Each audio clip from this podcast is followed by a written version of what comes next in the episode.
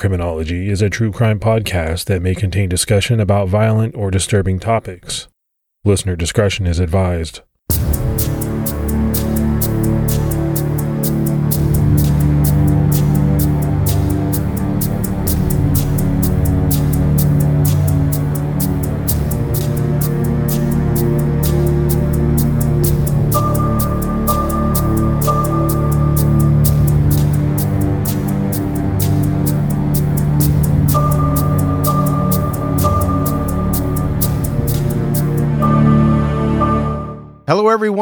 Welcome to episode 145 of the Criminology Podcast. I'm Mike Ferguson. And this is Mike Morford. Mr. Morford, what is going on with you, brother? Not much, just trying to stay warm. It's a little bit chilly today, and uh, Oh, used to that don't heat. give me- don't give me that. It is 26 degrees where I am. I do not want to hear it's a little chilly. Um, I, I like to razz my friends up north. Uh, I miss, believe it or not, I do miss the the snow and and being in that little bit of environment. But you know, I'll take this the heat and the sun anytime over that. Sorry. Yeah, the way I figured it, you, you miss seeing the snow, but you don't miss dealing with the snow. Is what I always think of how people must feel when they when they move from the north down into to warmer climates. Yeah, that's a good way to say it. Looking at it's one thing, but being in it totally something different. let's go ahead and give our Patreon shout outs before we jump into this episode. We had Donna Salmon, Anthony Rubino, Casey Aspinwall, and James Harrington. So, some great new support. We really appreciate that. Yeah, thank you so much. That really goes a long way to helping the show. And if there's anyone out there that would like to support criminology, they can do so by going to patreon.com slash criminology. All right, buddy, let's jump right in. In this episode, we are discussing the murders of a man and a woman whose bodies were found in Sumter County, South Carolina. Police had their work cut out for them in trying to find out who had killed these people. And I think really just as much of a challenge trying to figure out who the two victims were because they had no identification on them. The mystery of who this couple was stumped investigators for over four decades until they were finally identified using genetic genealogy. On August 9th, 1976, at 6:20 a.m., about 25 miles east of Sumter, South Carolina, a truck driver spotted the bodies of two people in the brush off the side of the road. He quickly contacted the owner of a local store, who in turn called the police. Police arrived at the scene and began to investigate and recover the bodies of two deceased adults who appeared to be in their 20s, a male and a female. It was quickly evident to them that both had been murdered, the victims of gunshots. The bodies were down a dirt road called Locklear Road off the highway, right near the Florence, South Carolina county line. This is a somewhat secluded area between two highways, I 5 and US 341, and it's an area used mostly by truck drivers to rest somewhere close to the highway. This was a quiet area in a peaceful county. This wasn't the kind of thing people in Sumter County were used to. A local man described hearing a car and gunshots in the early morning hours of August 9th, leading police to believe that this couple may have had their car stolen and were shot as victims of this carjacking. There are a few reports that a man saw someone get out of a car before hearing gunshots and then saw the same car turn around and speed back toward the highway. These reports don't identify the witness, so it's unclear if there is one eyewitness and one man who only heard gunshots, or whether this is the same man giving somewhat different reports, or if one of the reports has been misinterpreted. Either way, the timeline matches up that these gunshots and this car were related to the murders of the victims that would come to be called the Sumter County Does, or individually Jane Doe and Jock Doe. It's been reported that the Sumter County does were shot execution style because they were first shot in the back and finished off with shots to the throat. But later reports state that they were each shot three times in the chest and also in the back, not the throats as first reported. There are marks of some kind on their throats in the photos of them at the crime scene, but they don't appear to be actual wounds. It's still unclear what they are, and they don't seem to appear at every angle like they should. So it's probably safe to say that they aren't bullet wounds as first thought. Police didn't have a lot to work with because there was not much evidence found at the crime scene. As we mentioned earlier, neither victim had any identification on them, and they also had no money in their possession. Curiously, they did have expensive watches and jewelry still on their bodies. To police, I believe this helped bolster the carjacking theory because if it had solely been a robbery, the jewelry or at the very least their watches would have likely been stolen as well. The wounds to the pair were determined to have been caused by a 357 caliber revolver. The county medical examiner combed over the bodies, making notes and documenting what he found. Jock Doe was six foot one, about 150 pounds, with brown shoulder length hair and brown eyes. He wore Levi jeans and a red t shirt. His shirt was branded with Coors and other markings. Investigators would eventually track the shirt down to the Sebring races in Sebring, Florida. In the pocket of Jock's jeans, he had a matchbook from Grant's truck stop. There were only three Grant's truck stops in the U.S. one in Idaho, one in Nevada, and one in Arizona. Investigators believe that Jock visited one of these locations before making it to Sumter, South Carolina. He wore no underwear and still had sandals on his feet. He had a four inch appendectomy scar, as well as scars on his back and shoulder, suggesting that he may have played contact sports. He was wearing a yellow gold Bulova watch with a readable serial number and a 14 karat gold ring with the initials JPF engraved on the inside. It had a blue sapphire stone and has been described as being of a Far East design. The medical examiner placed Jock as being between 18 and 30 years old. Now, that's a pretty wide age range because he was thin, wearing the style of clothes that a younger person would, and his face looked young. But his teeth told investigators a very different story. Jock's teeth made the examiner think that he was actually on the older end of the range. His teeth were, to some experts, that of someone older than 27 years old. He had some specific teeth extracted, the third molars, which don't come into your mouth until you're around 18 years old. And it was noted that the extractions didn't seem to be very recent work, indicating that he was most likely in his late 20s. He had had a lot of dental work done, some of it very unique, and some of it done possibly outside of the United States. A forensic dentist from Spartanburg, South Carolina, Dr. Charles Hanna Jr., tried to use this information back in 1977 to spur Jock's dentist to come forward and help with identification. Dr. Hanna was a member of the National Association of Identification Officers. He and two technicians traveled to Sumter and pulled the male doe's teeth to examine them more closely and analyze the metal in his fillings. Investigators really locked in on Jock's teeth because they felt it might be the biggest clue they had in identifying him. Jock had a unique root canal, a rare type called a fluted root canal, and it appeared that he was about halfway through a full restoration of the tooth. Dr. Hanna believed the work was done very well, and that the dentist who performed Jock's root canal may have specialized in doing root canals. Jock also had something called radio opaque in the base of his filling, which had only been in use for two years by 1976.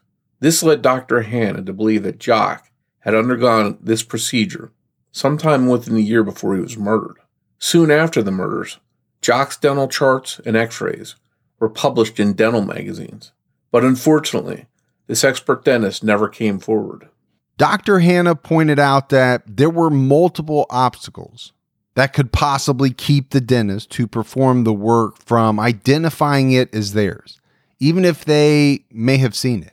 The dental x rays were backwards or inverted when published in the magazine making it difficult, if not impossible, for dentists to compare them to their own records, as well as causing them to not match the dental charts they were published with.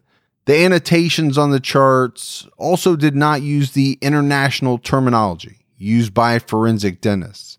The marking A was previously used to indicate amalgam in fillings. However, amalgam internationally was noted as AM, and this A would also indicate the use of acrylics.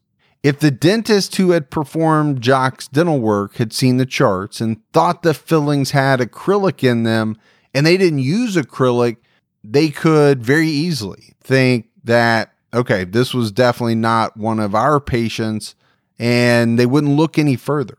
Hanna explained this discrepancy, stating that the dentist at the Medical University of South Carolina at Charleston was simply an older person who had been educated when the symbols were different.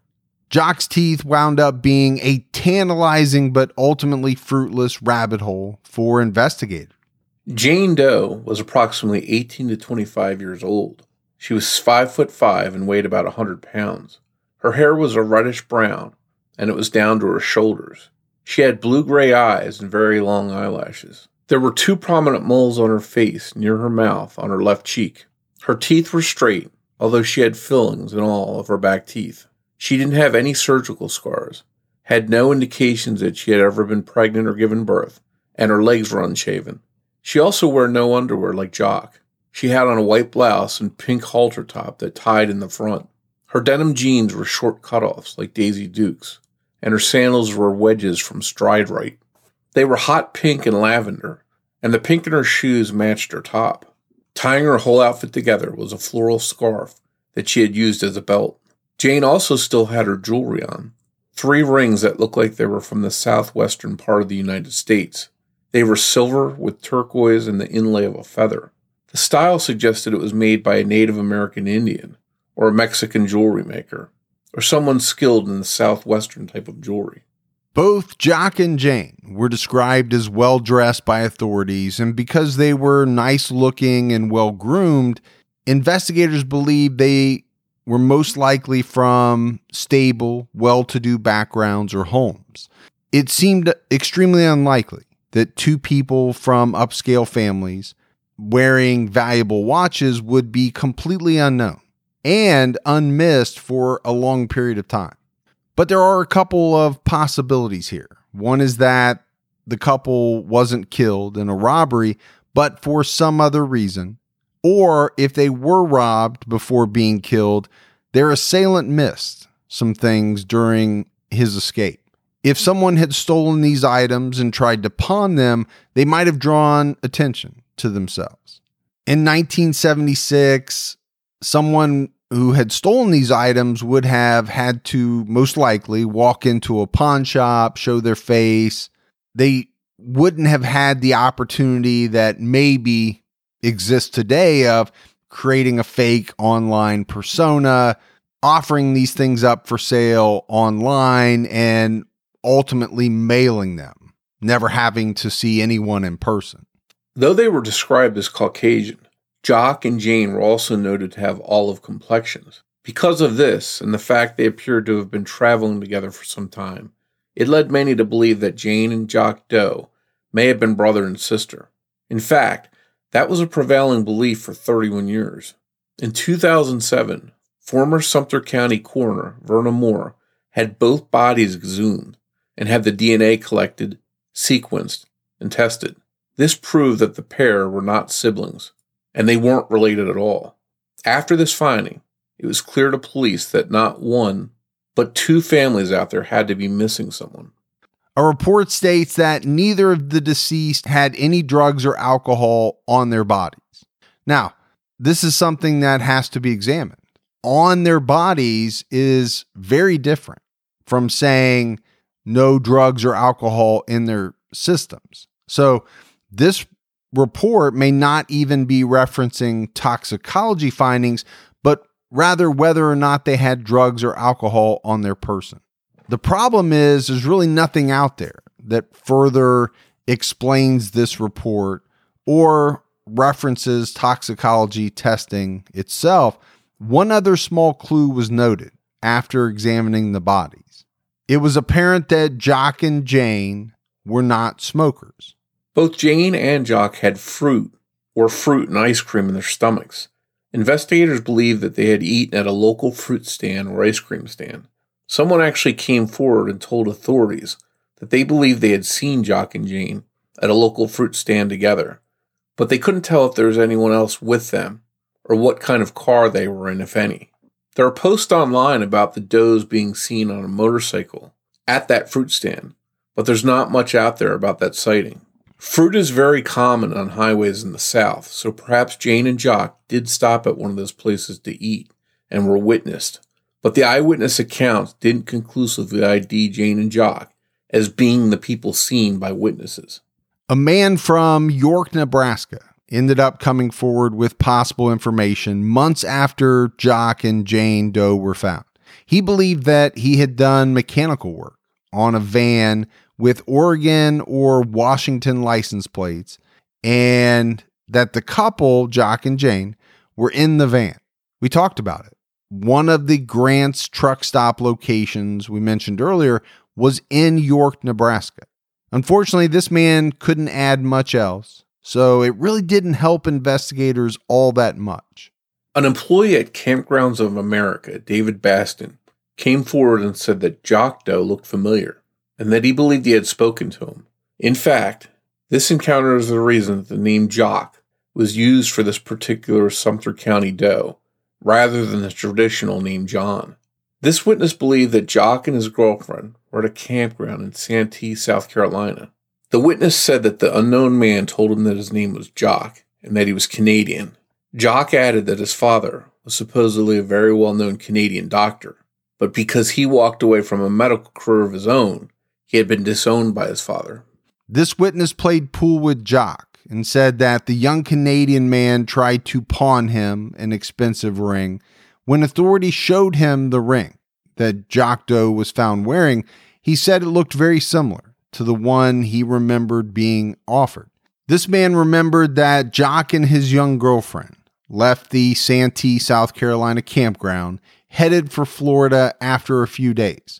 It's important to note that this man never described the girlfriend of the man he spoke to. And we have no idea if he believed it was Sumter County Jane Doe or not. The witness was also going from memory after seeing Jock several months earlier. Jock and his girlfriend apparently made it to Florida unharmed as they stopped back at the same Santee, South Carolina campground after having already been to Florida. Unfortunately, all of KOA's records from the campground were destroyed in a house fire by the time investigators got around to looking for them. Jock and Jane Doe were interred on August 14, 1977, at Bethel United Methodist Church's cemetery in Oswego, South Carolina. They were listed as unknown male and unknown female. People came forward with theories about who the Sumter County Does were, but none really seemed promising. Police thought that the best possibility was that the male might be a man named Jock from Canada, with a doctor as a father. But even that seemed weak. Surely a prominent doctor's son disappearing would have someone searching for him. Due to the olive undertones of their skin and the fact that Jane Doe didn't shave her legs, some people thought she may have been from outside the United States, perhaps as an exchange student or an immigrant from the Middle East. Others theorized that the unidentified couple's murders were connected to drug smuggling because of the circumstances, their anonymity, and the proximity to the interstate where they were found. Others thought that the pair could have been racing fans. Jock had a Sebring Races shirt. In that year, the Southern 500 was in Darlington, South Carolina, over Labor Day weekend. Maybe it was them at the KOA campground and they were just staying there between races. For 40 years, the pair were known as Jock Doe and Jane Doe. Their story was well known in the area and then spread beyond the county to other parts of the state and country, where they would be called the Sumter County Does. The couple's story was featured on an early episode of Unsolved Mysteries, but the photos they used in the episode were of their bodies at the crime scene at odd angles rather than the clear post mortems or even a good sketch, and there weren't many leads generated by the show. Isn't it amazing that we live in a world where you can get anything you need when you need it right to your door? With DoorDash, you can get pretty much anything. And whether you're sick and you don't feel like getting out of the house, DoorDash has you covered. Maybe you're at a party and you run out of alcohol or ice or something like that, but you want to keep that party going. You need a little assist. DoorDash has you covered. Sometimes my wife and I, we just don't feel like making dinner. We're tired we want to watch a show, that's when we hit DoorDash. DoorDash makes it easy to get the food that you want without all of the hassle. And I'm always amazed when I go on DoorDash by the selection. You know, whether you're in the mood for fast food or something a little fancy, maybe a nice steak. I know around me, they have just about everything. The hardest part for my wife and I is deciding on what we both want. That's the only trouble we ever have. DoorDash, your door to more. Download the DoorDash app now to get almost anything delivered. Must be 21 and over to order alcohol. Drink responsibly. Alcohol available only in select markets. Finally, on January 21st, 2021, Jane and Jock's identities were revealed to the world by the Sumter County Sheriff's Office and the DNA Doe Project. Victims advocate, volunteer, and citizen sleuth Matt McDaniel was a driving force behind their DNA match as he directly told the Sumter County Sheriff's Office that they should contact the DNA Doe Project. They finally did so in June 2019, and the DNA profiles of both does were uploaded into GEDmatch and Family Tree DNA. Jock and Jane were identified as James P. Freund and Pamela Mae Buckley. Both of their families have made requests to have their remains removed from Bethel United Methodist Church, they will likely be reburied, perhaps with proper funerals closer to home and closer to their loved ones who have missed them for years. It's still unknown at this time how and when James and Pamela met, but authorities believe they met hitchhiking. James Paul Freund was born in Fitchburg, Massachusetts on September 16, 1946. This would have made him 30 years old at the time he was murdered. His mother was from Ohio and his father was a native Pennsylvanian, born to recent immigrants from Germany and Ireland. They lived in Leominster, Massachusetts until they later moved to Lancaster in Pennsylvania. This was 25 miles south of his father's hometown in Lebanon. In high school, James was on the basketball team and in the football club. He was also in the English club and Pinochle club. He graduated from McCaskey High School in June 1964 and a month later joined the Army. He was sent to Maryland for training as an auto repairman. In early 1965, James got married at Covenant United Methodist Church in Lancaster to Charlene Albright. He and his wife, apparently his high school sweetheart, had a daughter together. Following their marriage, James was stationed in Germany. James's father, Adam, passed away in 1966 from a heart attack. He was pretty young, only 49 years old, and James was stationed in Germany at the time that it happened. There's not much information about when James returned home or really what happened in regards to his marriage, but things must have been rough. James possibly could have been unfaithful because in 1971, Charlene filed for divorce, and by 1974, he was taken to court, charged with non support of a child born out of wedlock. This indicated that he most likely had a second child outside of his marriage. James ended up paying child support, though, and the charges were dropped. James was last heard from in December 1975 on Christmas Day. His last known address was 333 West Walnut Street in Lancaster, Pennsylvania. James's family waited for 10 years without a clue what happened to him. In 1985, they attempted to have James declared legally dead, but ran into legal hurdles. His ex wife made another attempt to declare James dead in 1988, which succeeded. James Paul Freund is listed as legally dead as of 1983 in the United States Social Security Index. But in that index, it's common to list people as dead seven years after their date of disappearance. It's unclear why the 1985 attempt to have James declared dead was unsuccessful. It's also not known who James may have had a child out of wedlock with, but his daughter he had with Charlene is still living. James' mother died in 2004, so she would never learn what happened to her son. Pamela Mae Buckley was born in 1951 in Redwood County, Minnesota. She was 25 years old when she was murdered. Her father was a native of Redwood Falls, Minnesota. In high school, Pamela was in the Spanish Club and was the Redwood Falls Snow Queen. She was ready to be Miss Redwood Falls 1971, but she wanted to travel in a band that she was in, a trio called Sunlending. Pamela moved to Colorado Springs, Colorado, and in 1972, she married a man named Gary Kennel. By 1975, the marriage was over, and the couple was in the midst of a divorce. Pamela was last heard from on December 1st, 1975.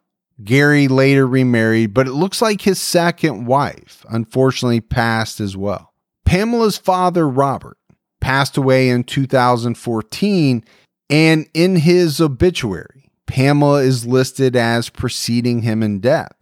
So, Morph, I think definitely at that time, the family firmly believed that Pamela was dead. One interesting thing that I just noticed was that both James and Pamela vanished or were last seen by their families in December of 1975. And then they were found together later on in 1976 in South Carolina. So to vanish from two different parts of the country, wind up in another part of the country, but it didn't seem they knew each other beforehand is, is pretty interesting. Well, and maybe, you know, it lends some credence to the theory that they met hitchhiking or, you know, they met somewhere along the way in their travels. So now the mystery as to the identities of the Sumter County does is solved. But another one remains. Who killed James and Pamela and why? In December 1976, just four months after their murders, a man was arrested for driving while under the influence in Latta, South Carolina. His name was Lonnie George Henry, a 60 year old truck driver from Wadesboro, North Carolina. During the arrest, a 357 Magnum was found in his car when it was searched. The serial number of the gun was partially filed off, which caused investigators to test it for ballistics to see if it matched any crimes. And it turned out it was the weapon that killed James and Pamela. With this ballistics match, police felt that they had their best break yet in the case, but things were not as black and white as they appeared to be. Police asked Lonnie Henry flat out if he killed the young couple only months before, and he denied that he had anything to do with it. He also provided an alibi, which apparently checked out. He said he had been visiting his sick wife in the hospital on the day of the murders, a state away in North Carolina. Police asked Henry to take a polygraph, and he agreed. And according to police, he passed it. But this didn't get Lonnie Henry off the hook. He still had to explain how he got the gun. Henry told police that he was given the gun as a gift by his brother, Jim Henry. Some people have claimed that Lonnie Henry also made statements that he bought the gun from a fellow trucker. And there's a rumor out there that when police questioned Jim Henry about the gun, he stated that his brother Lonnie got the gun and filed the serial number off he then concocted a story about buying it from a trucker. And and I think more if this is what is so tough in some of these cases. I mean, you're dealing with things that happened what 45 years ago. It's hard to tell what's true, what's accurate after all these years. Now, add on to that the fact that both Henry brothers are now deceased. So, there's no possibility to even go back to either one of them and ask them additional questions. And I think it's unknown the extent to which police really questioned or investigated Jim Henry regarding what, if any, role he had in the murders.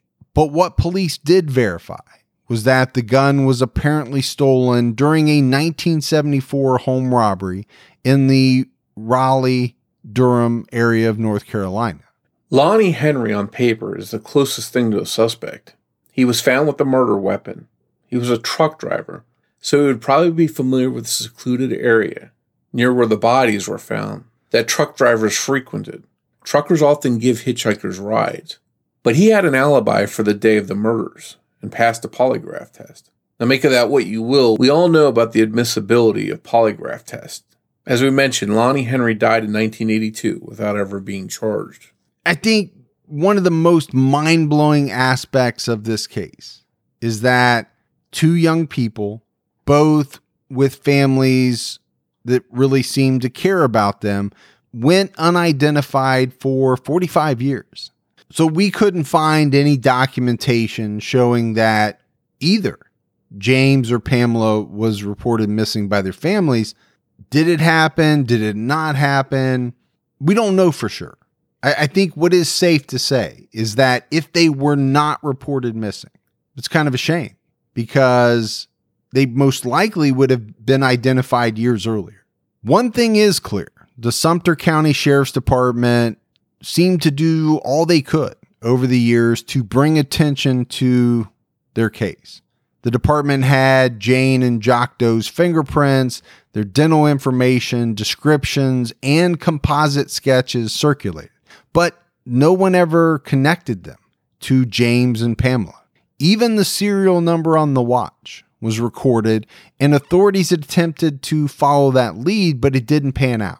Unfortunately, his Bulova watch was manufactured in 1968 and shortly after, the company downsized and destroyed a lot of their records. The information about where this watch may have been sent or sold was lost forever. That in itself may not have helped in the long run because it had been given to James by his father in law, who worked as a tool and die maker for Bulova Technologies. Perhaps the easiest path that might have identified the pair earlier, or in, at the very least, James, was the ring on his finger bearing the initials JPF. And still, this was never linked to any missing person with the initials JPF. Obviously, those were his initials, James Paul Freund. So, on the face, obviously, this seems like a huge clue. I mean, you have the initials of your unidentified victim. The problem is there was never a link. So you have to ask the question why was there no link? And, you know, maybe that question is answered by the fact that they had no missing person named James Paul Freund. James and Pamela had both been married, and James even had children. These seemingly weren't the kind of people that wouldn't be missed by someone. Because Pamela was missing in Colorado and James was known to be missing from Pennsylvania, they were never connected to South Carolina in any way. Authorities had a hard time because James was never officially reported missing at all, just declared legally dead. Since no investigators anywhere along the way connected the dots to each other, the couple continued to go unidentified. It took until 2019 for Pamela Buckley to even be entered into the NamUs database. We can only be thankful that DNA technology, forensics, and genetic genealogy have come so far so quickly, and that investigators in Sumter County made the decision to employ genetic genealogy. Sketches and photos of James Freund and Pamela Buckley are out on the internet, showing them both dead and alive. These were provided by investigators, but even if someone that knew James or Pamela had seen them, there's no guarantee they would have even recognized them.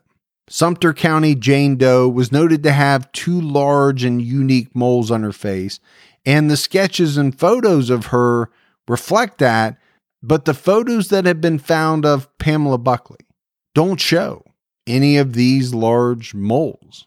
The lack of identification of James and Pamela for such a long period of time helps illustrate, I think, some of the hurdles that investigators had going back 20, 30, 40 years ago. And I think this case is a little different, Morph, in the fact that, you know, investigators had two hurdles to cross, right? First, they had to identify the victims, and then they had to try to solve the crime. Well, how do you solve the crime without knowing who the victims were. That's tough. And if you look at James, right, a lot of people have asked this question How did a murdered man with a ring bearing his initials not get matched to a man with those initials who was missing? Well, maybe the simple answer to that question is he wasn't missing, or he at least was not reported as missing at the time. And I think you have to talk about the connectivity back in that time frame. Even if he was reported missing, would that information have been available to the authorities in South Carolina, a place where this man seemingly had no connection? And then another question that gets asked, I think, regarding this case, and especially about James, is how did someone in the military who should have had dental records, photographs, and fingerprints on file go unidentified for so long? We have to remember that in 1976, there was no such thing as a national database that everyone could access from everywhere. By the time digital databases and online databases, especially, were even a thing, there was already a mountain of written records for every department. Think about it for a second. All of the police reports, missing persons reports, interviews, case files, exhibits, evidence logs, photographs, and more would have to be manually scanned or typed up and then entered into each database that was relevant. We're talking about a great number of years and a whole lot of cases that would have to be entered into these databases. It's hard to picture the actual amount of records that we're talking about.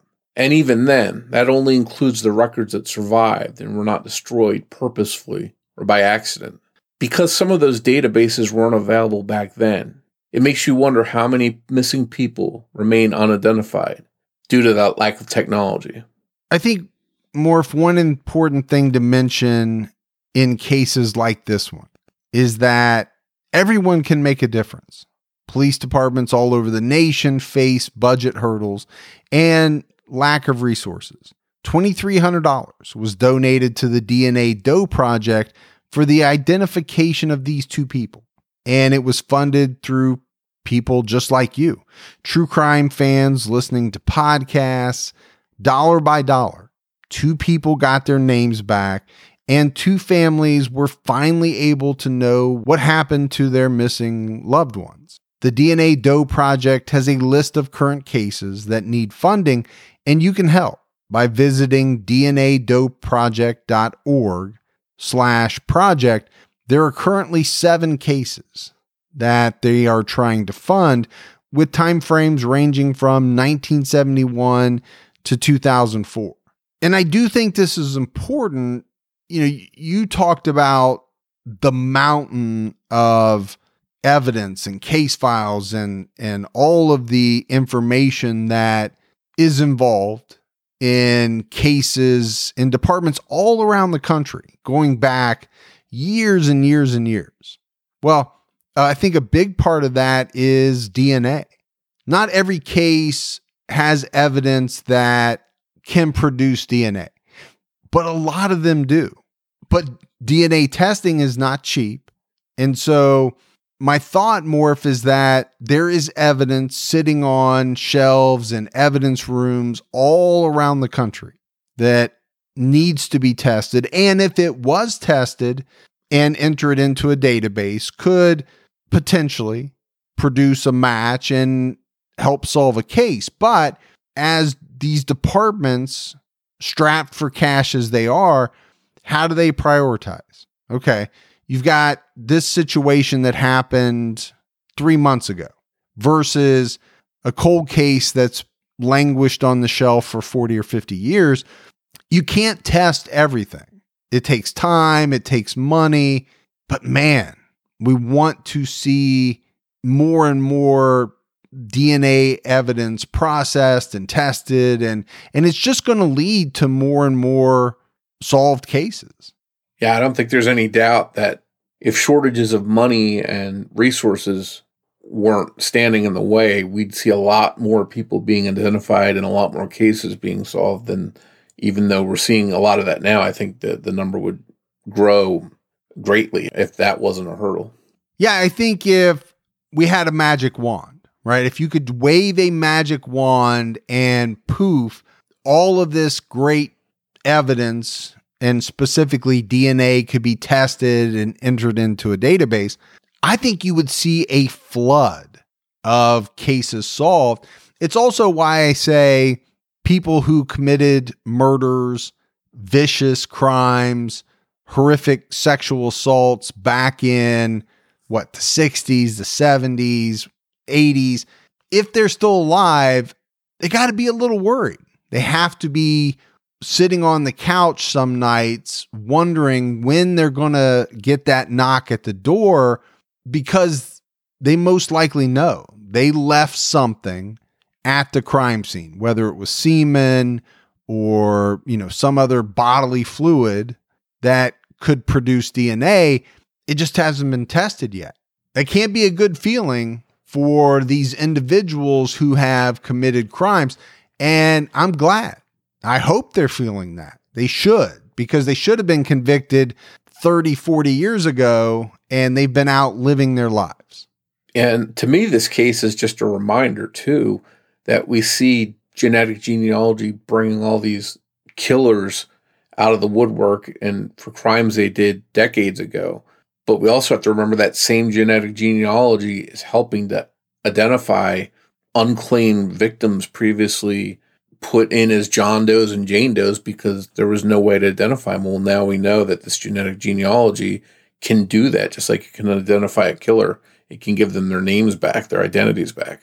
Yeah, I think it's a good point. I mean, I was kind of focused on solving the case and and finding the killer, but the other very important piece of that is giving back these victims' names and helping their family find out what happened to them, identify them, let them give them a proper burial. This wasn't DNA Doe Project's first identification of 2021. And since announcing the identities of James Freund and Pamela Buckley, the DNA Doe Project has already identified another Doe and a victim of the Green River Killer, Gary Ridgway.